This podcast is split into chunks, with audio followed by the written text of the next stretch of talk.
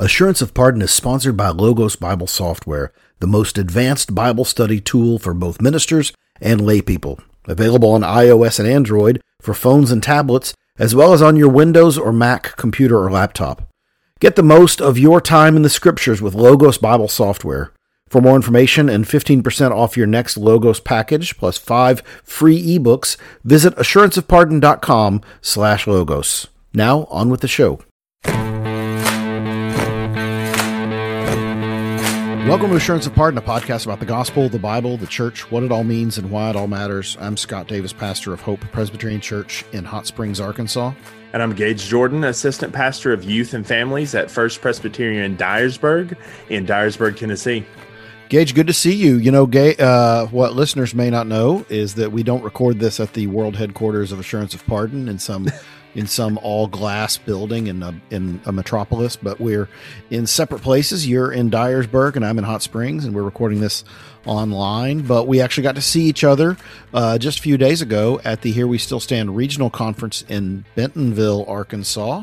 It was a, a such an encouraging time to be there, and hopefully they'll be pushing out some of the uh, audio from the various talks that were there. But uh, uh good to actually see you uh, the other day yeah, man, it was good to hang out, see your wife, see your daughter, um, catch up for sure. And the, the conference was amazing. I mean, Jared Wilson, all the guys from 15, 17, uh, Gretchen Ronnevik, which uh, we're hoping to have Gretchen here in the next couple weeks. She's mm-hmm. got a mm-hmm. new book coming out, and we're excited to promote that for her. If you uh, haven't listened to the podcast she's on uh, with Katie, um, freely given is the name of that. I would highly recommend that to you. Really anything if you just go and search 15 17 podcasts just hit subscribe all the way down. It'll be good for your soul.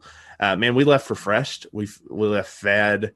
Um, I, I underestimated how much as a pastor and a preacher i need to hear the gospel just preached to me right? With no mm-hmm. i don't have to go do anything else after this. I just can listen and and have it poured into me and and I felt um I felt fed and Katie and I talked about it all the way all the way back driving uh, back to Dyersburg.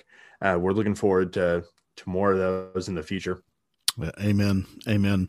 Uh, before we go any further, I want to remind everybody our, our podcast is sponsored by Logos Bible Software.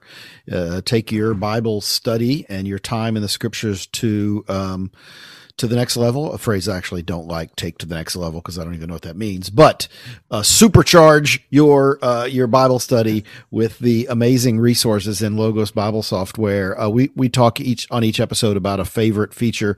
One of those is just the Greek and Hebrew tools. If you are wanting to, if you don't read Greek, you don't read Hebrew, but you'd like to be able to look and see what is that Greek word? Where else is it used? What is that Hebrew word? Where else is it used? Uh, how do other translations render that? You know, you think about when John's, when Jesus says, "If you love me, you will keep my commandments." Uh, what does that mean? What does keep mean there? Uh, how how have other trans? Sometimes they say obey. Is that a good is that a good way to to translate that particular Greek word? Uh, Logos Bible Software is super helpful for that very thing, and listeners to our show can go to assuranceofpardon.com slash logos for uh, discounts on Logos Bible Software and five free ebooks. So check that out today. Absolutely. You know, there is a exegetical tool actually talking about the languages that I use every single week in Bible studies and prep with with teaching and preaching. And the thing I enjoy about it, you know, with Logos, there's so many resources you could easily get overwhelmed. But the thing I appreciate about the exegetical tool and the passage guide um, is they kind of summarize. Okay, you're going to be in Ephesians. You want these five books, and then here's the Greek text, and here's you know how how it's broken down how it's used. You can click on it and see what other verses use the same words. You can understand it in context. Uh, and honestly it makes um, a lot of the legwork that you, you want to do in in the original languages um, a lot shorter a lot quicker to gain the same from information Yeah, I think about I think about lawyers who have a paralegal secretary who goes and looks everything up for them and, and summarizes things and, and does a lot of the a lot of the library legwork for an attorney uh, of laying everything out in front of them. And that's kind of the the function that Logos Bible software can have is it because oh you want to study this let me get you everything you might possibly need and lay it out on the table for you uh, at, at yeah. So anyway, so check out Logos Bible Software, uh, following the link that's in the show notes, assuranceofpardon.com slash logos. Gage, what are we talking about today? So before we get into this, and this will kind of uh, be the preface leading into our topic, um, got a little bit of house maintenance. Uh, we had one of our listeners recently um, message us and say, "Hey, man, I really enjoy um, the three part series that you guys are doing um, on dealing with the work of the Spirit and the life of the church for your ecclesiology series. Um, just a word of caution um, be mindful that you don't refer to the Holy Spirit as an it. Uh, and I got to thinking, I thought, oh no, did I do that? Oh gosh. So, um, just as a disclaimer, um, if if we ever do that, it is unintentional. It's not intentional. We believe, uh, as we've mentioned before, that the Holy Spirit is the third person of the Trinity, is a person, is a He. Um, so not, not an impersonal force. Correct. It's not. This isn't Star Wars, right? We're not trying to use the Force. Um, this this is this, the scriptures, and we're dealing with uh, the third person of the Godhead.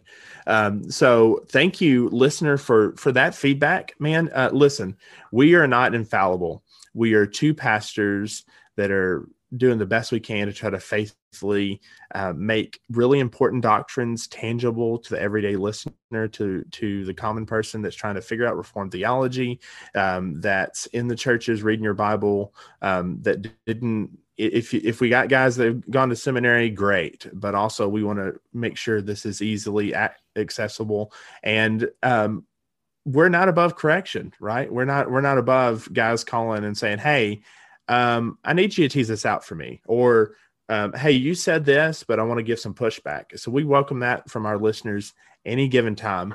Um, yeah. Yeah, it's funny. I thought as you were saying that, you were saying that we got feedback from a listener who said, "Hey, make sure you don't talk refer to the Holy Spirit as an it." When when you and I heard that, when we heard that feedback, both of us did an audible gasp. Oh my goodness! I hope I didn't do that. Right. They're correct. they're prob. Uh, I don't want to. I don't want to call the Holy Spirit an it. That's that's uh, that's that's bad. But yeah. some of our listeners are hearing this Gage and they're thinking, "Oh, come on, tomato, tomato, uh, potato, potato."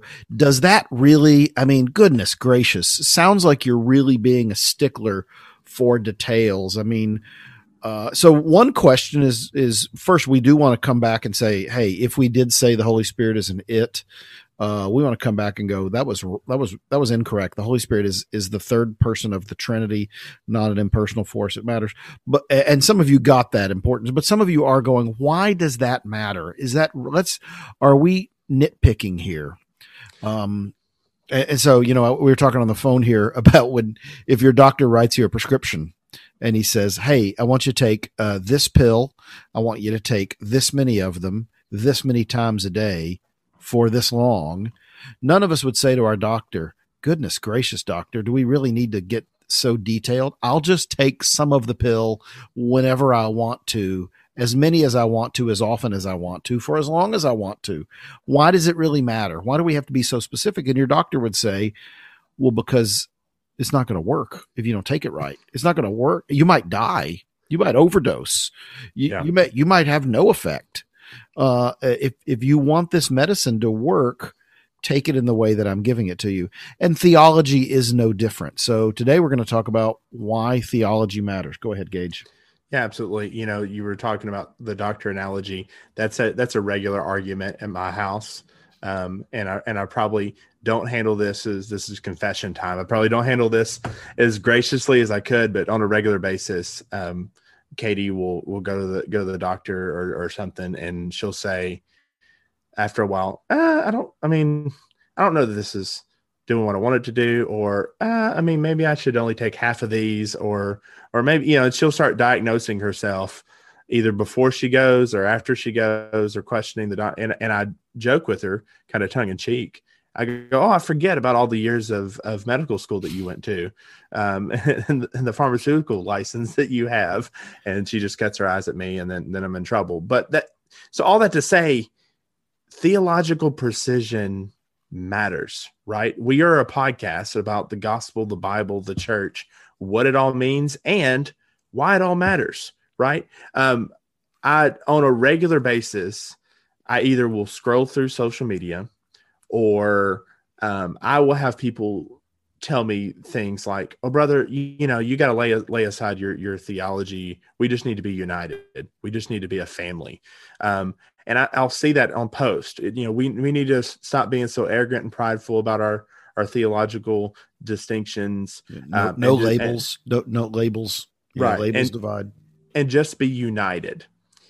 And my argument here that we're going to lay out today, one, is the scriptures are really clear. That's not what you're supposed to be doing. And we'll look at look at a couple of passages in, in that conversation. The other thing is, I'm I actually would argue that's fake unity, right? That's not actual unity. That's me laying aside the things um, that I, I think the scriptures make vitally important to make you comfortable, right? Um, and and that matters for a number of reasons, most importantly, it, it matters because when you say something about God, you are saying something theological. So if you are inaccurate in what you say about God, you now are saying something false about God. And that's called blasphemy, right? Like that's a big deal. That's the reason the, the religious leaders freaked out when Jesus made claims about being God, right? It's not because they they thought it, you know, well, it's just a unity issue. No, in their minds, they were wrong. Jesus is God, but in their minds, he was saying something false about God.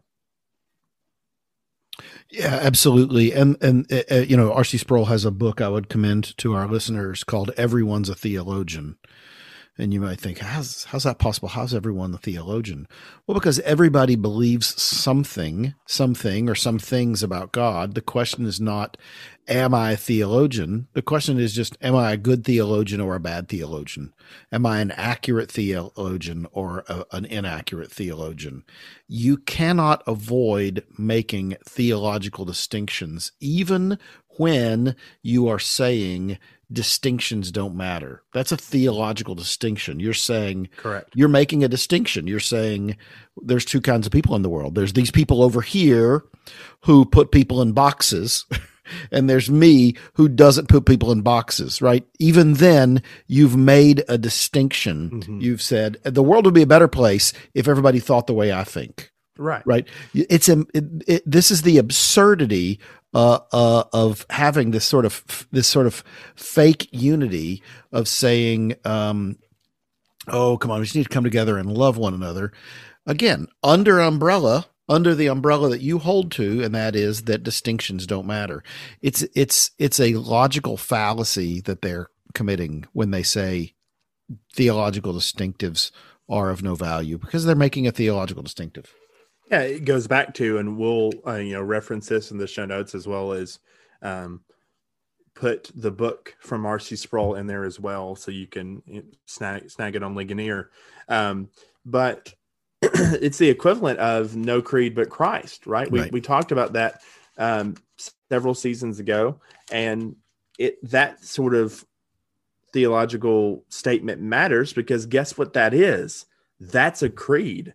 So when you say man, you, are being cranky, you're being arrogant, you're being prideful um, by ho- holding to theological distinctions. Mm-hmm. Um, that's a theological distinction, right? You're you're doing the very very same thing, but you're you're throwing stones uh, across the river. Now, but I also want to say this though, um, we aren't of of the opinion that Presbyterians have it all together and everybody else doesn't have it figured out. I think that's obvious for a lot of reasons. One of those being, Scott, we just spent an entire weekend with a bunch of Lutherans and Jared C. Wilson, right? right. So, that's so right. It, we were Presbyterians, um, hanging out with Lutherans, and Jared Wilson is a Reformed Baptist hanging out with Lutherans and Presbyterians.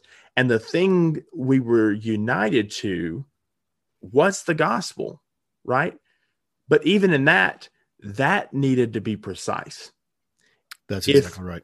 If they had gotten on stage and they had said the gospel is do these things versus this is what Jesus has done, we wouldn't have been together. Right? right? We we would have gotten up and gone to gone to Onyx Coffee in Bentonville and had a beverage to try to think through um, what we we paid money to and drove all this way for, right? But you know, it's not that we as the Presbyterians have everything together. Now we're Presbyterian for a reason, right? Right. Nobody um, hold nobody holds views they think are false. But even in our distinctions, even in the things that are essential, right? The uh, you know, years ago, Mark Driscoll used to talk about o- open-handed and closed-handed uh, things, right? The things that we are closed-handed on, um, those things matter. What you're saying matters, uh, and people tend to kind of cock their head sideways and they think I'm I'm being cranky. And Scott, I'm sure you've experienced the same thing when I don't sign up for every every youth rally and and I, and I don't go to every see you at the pole event or whatever as a student minister or I don't um, just share services with all the different churches in town. It's not that I don't have brothers that I think are faithful to the gospel and love Jesus and and and people that are doing things well. It's that a lot of times, though, when push comes to shove, when you get up in the pulpit, I believe we're saying different things. Yeah, a- amen, amen. And, and, with regard to with regard to our our participation at this conference this past weekend with fifteen seventeen, and we we fifteen seventeen. If you're not familiar with 1517.org is a is a Lutheran ministry. We're, we're engaging our friends with with a number of the folks that are involved with it. Uh, super helpful stuff.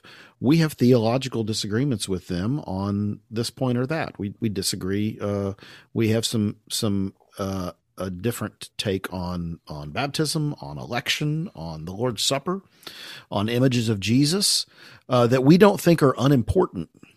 But for the purposes of a of a conference, of a parachurch ministry, of some brothers and sisters getting together to talk about Jesus, um, we are able to come together with this unity of the gospel. However, we would say when it comes to ecclesiology, when it comes to the doctrine of the church, especially as we think through the local church, that's where we're going to press in on some of that specificity in a way that we wouldn't at a conference, right? Because the truth is, um, some Lutherans would not serve us communion, right? Some mm-hmm. some Baptists would not accept our our baptisms. Correct. Uh, and yet we, we're able to come on stage and speak together. So I don't hear what we're calling people to is just this sort of blind sectarianism, mm-hmm. but under the roof of the local church, these distinctives don't need to be swept away and glossed over and and you know put in a in a smaller font size uh, than than the other things. They all they all matter, and we we lose a great deal when we when we minimize them. Right, and uh, so uh, another example from the weekend. Um, Eric Sorensen, uh, MC the event, one of the guys at 1517. He's at, in New Jersey, and um, he's on uh, 30 minutes in the in the New Testament. Mm-hmm. And uh, w- one of the things that Eric talked about, and you and I were were with him as he's talking about who they pick to write and do classes and different things and speak at these conferences and on their website and on the blogs and different things like that. One of the things he said was a lot of people ask me what's the credentials and he says I know it when I'll see it. and essentially what he what he meant there was there's a language and there's a there's a theology of commonality here uh, and it's not just peace love and rainbows like it's it's what do we believe about the gospel and if if the gospel is uh, about the life the death and the resurrection and ascension of jesus and it's his finished work alone his perfect obedience his death on the cross, his resurrection from the dead, that's the thing that saves you, not how good you are, what you do, or what you don't do. Then that's the thing he's looking for, right? That's the thing that mm-hmm. matters. But I, I, think it's important not to just let this be a conversation um, that Scott and Gage have opinions about, right? Let's let's go to the text. Ephesians chapter four uh, is a great place, and I won't, I won't read all of, uh, of the verses, um, but just focusing really on that the first half of one to sixteen, you see in Ephesians four, Paul um, calling them to walk in a manner worthy of their calling, and then people love to quote eager to maintain the unity of the spirit and the bond of peace that there's one body one spirit one hope one lord one faith one baptism one god and father in all who's over all and through all and in all. And they like to take that and go see we're all the same. It's all one body. It's all one people. It's all one family. I understand what they mean when they say that right? And i want, I want to give a little bit of a benefit of the doubt and i understand the intention. But that's not what paul stopped at right? He then goes on to define how you are united and how you maintain the unity of the spirit and the bond of peace. And the way that he does that is by saying that Christ, when he ascended victorious, gave gifts to men. And out of the things that he gave, he gave them leadership to do what? To equip the saints for the work of ministry so that we may be mature by doing what? By being united in our faith, what we believe, right? So you got to know what you believe, right? What you have faith in, and in the knowledge of the Son of God. And then he tells you, so that you're not children. Because what are children? They're tossed to and fro by every wind of doctrine and human cunning and deceitful schemes, right? R.C. Sproul in his commentary talks about this and he says hey when i was a kid i used to get caught up on all the fads of, of toys um, I, I, thought every commercial i saw and every advertisement in the newspaper and different things meant i needed to have that toy. When i became an adult i knew not to. He said but even in the world of theology now we've got guys that get caught up in all these new radical things as opposed to um, hearing the the faith once delivered right? And and being able to defend that. And that's kind of in this camp. There's this new fad in in a post-christian postmodern world where all truth is relative to where it's now seeping into hey guys theological precision does it really matter? Aren't you guys just being cranky? Aren't you just being cranky presbyterians? Aren't you the frozen chosen um, that, that are that are being you know upset that things aren't the way they are? Um, but then it goes on and says, but maturity, right? The fullness of the stature, the maturity of Christ looks like standing firm and being rooted. And what are you rooted in? You're rooted in the, truth and the truth and love, right? Um, and and there, so there that implies in a three things. You can speak the truth in love. You can speak falsehood, which is what's tossing them to and fro, or you can speak the truth without love. And we don't want to speak the truth without love, right? We don't want to be jerks, right? John Stott talks about this and he says, you know, there are certain some guys that every every distinction they they smell heresy and their muscles ripple and their eyes bulge and they're ready for a fight right? That's what we call social media. And then um then there's other people that they speak love but no truth right? Which in reality is really no love at all. Right. Uh, so we're not getting this out of the air just for the sake of being cranky Calvinist, right? Like we're doing this because the scriptures don't tell you lay aside your theology. The scriptures say, hey, there's a specific thing, right? Paul starts out his letter to the Galatians, you foolish dudes. What happened? I gave you the gospel like six months ago, and now you're on to something else. He doesn't say, man, you know, I get you. That's your truth. This is my truth you know, whatever. It's it's peace and love, peace and love, and you do you, boo boo. Right? Like that's that's not what he says. He says you need to come back to the faith. Amen. Amen. Yeah. Th- this social media let me just let me just go on my soapbox here social media is such a, a blunt instrument social media is a terrible place to try to discuss theology. It is it is so rife with arguments. It is so rife with um, an inability to do nuance. If if your theology can fit in a meme uh, then then you've got an inadequate theology. I I see I see more brothers and sisters get themselves either led off into every wind of doctrine, led off into all sorts of of of theological m- mess because of a cleverly worded meme, or they are debating theology with people they do not know they will never meet they are not in relationship with that are, are not there that are not uh, uh, another uh, a, pastor or an elder who who is doing that.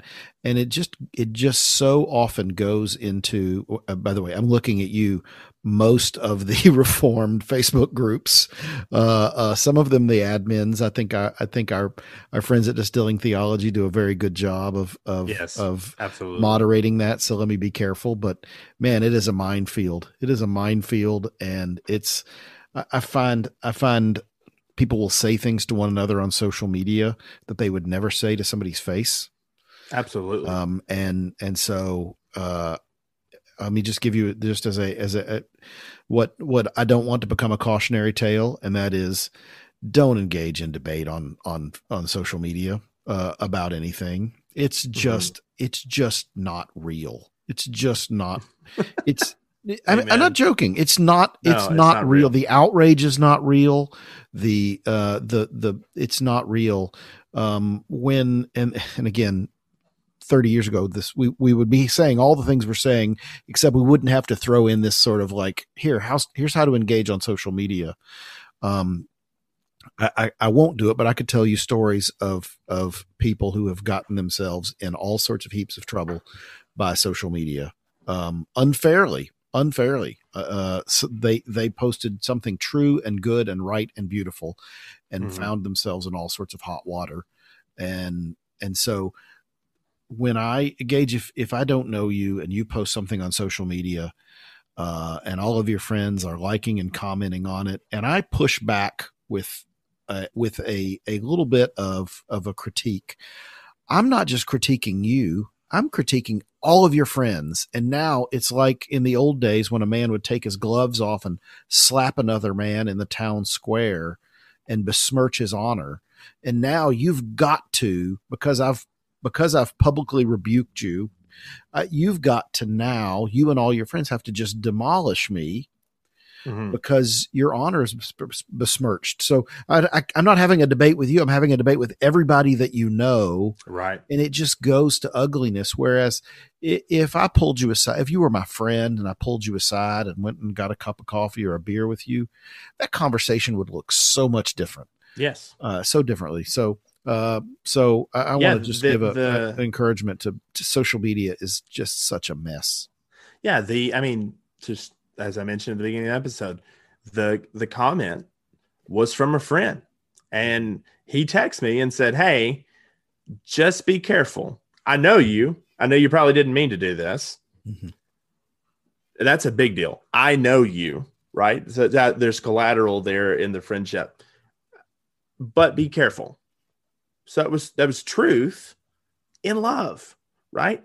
Because um, we don't want to unintentionally lead um, the the folks that listen every every week astray. We don't want to say something even unintentionally false. And sometimes we say things and you got and you may think, "Oh yeah, I don't know about that at all." We invite you every single week and I'll say it again. Hit us up on Facebook, Instagram, Twitter. If you're friends with us, text us, call us, that sort of deal. We'd love to dialogue with you about this and either, you know, help you understand where we're coming from or if we're wrong, repent right? Like we're we're not above correction. But all that to say, theology still matters. So as, as we bring this to a close and wrap this up, um, what what are some tangible things you can take away to know? Okay, how can I be know if I, I should be united with this this person or this organization or this website or this conference or things like that um, I think this is where the creeds become very helpful, right? Uh, the Apostles' Creed, the Nicene Creed, um, other, others as well. Let that be a guide, uh, because that that is, shows you the history of Christianity, the Orthodox faith. They're measuring the things that should be closed-handed, right? The things that we can't um, negotiate on. You know, they're not making statements about baptism or um, the use of instruments in worship or whether you should do uh, hymns or you should only sing the Psalms, but they are talking uh, close handed about the deity of Christ, about his incarnation, about his resurrection, about the scriptures being true and without error and inspired by, by the Spirit. Um, let the creeds guide you. And if you start to then hear that what's being said in teaching and in practice is contrary to those sound doctrines or it violates scripture, then no, don't lay aside theological truth for the sake of unity because at the end of the day that's not unity at all. Amen. Amen. Well all hey right. Well, hey, uh, friends, uh, that is uh, that does it for this episode of talking about theological precision, theological unity. Um, distinctives matter. Uh, theology matters. We can't get away from that. We we we we can't we can't minimize it without still making theological distinctions. So. Um, thanks Absolutely. for listening. We, we, we've not exhausted this topic entirely. There's more to say but uh, but hopefully we've given you some things to think about as it relates to as it relates to theological precision and the importance of knowing what you believe and why you believe it. Absolutely. If you found this to be helpful, please share this. Please like like our Facebook pages, our Instagram, our Twitter. Um, leave us a review so others can can benefit and we can start to kind of climb and get somewhere in the stratosphere with Joe Rogan and be famous one day. Just kidding. Um, but seriously, if this has been beneficial to you, uh, would you share it with, with someone? Would you would you let us know? We'd love to hear you. Hit us up on Facebook, Instagram, or Twitter. Or Always, you can email us at contact at assurance of pardon. And until next time, this is assurance of pardon. God bless.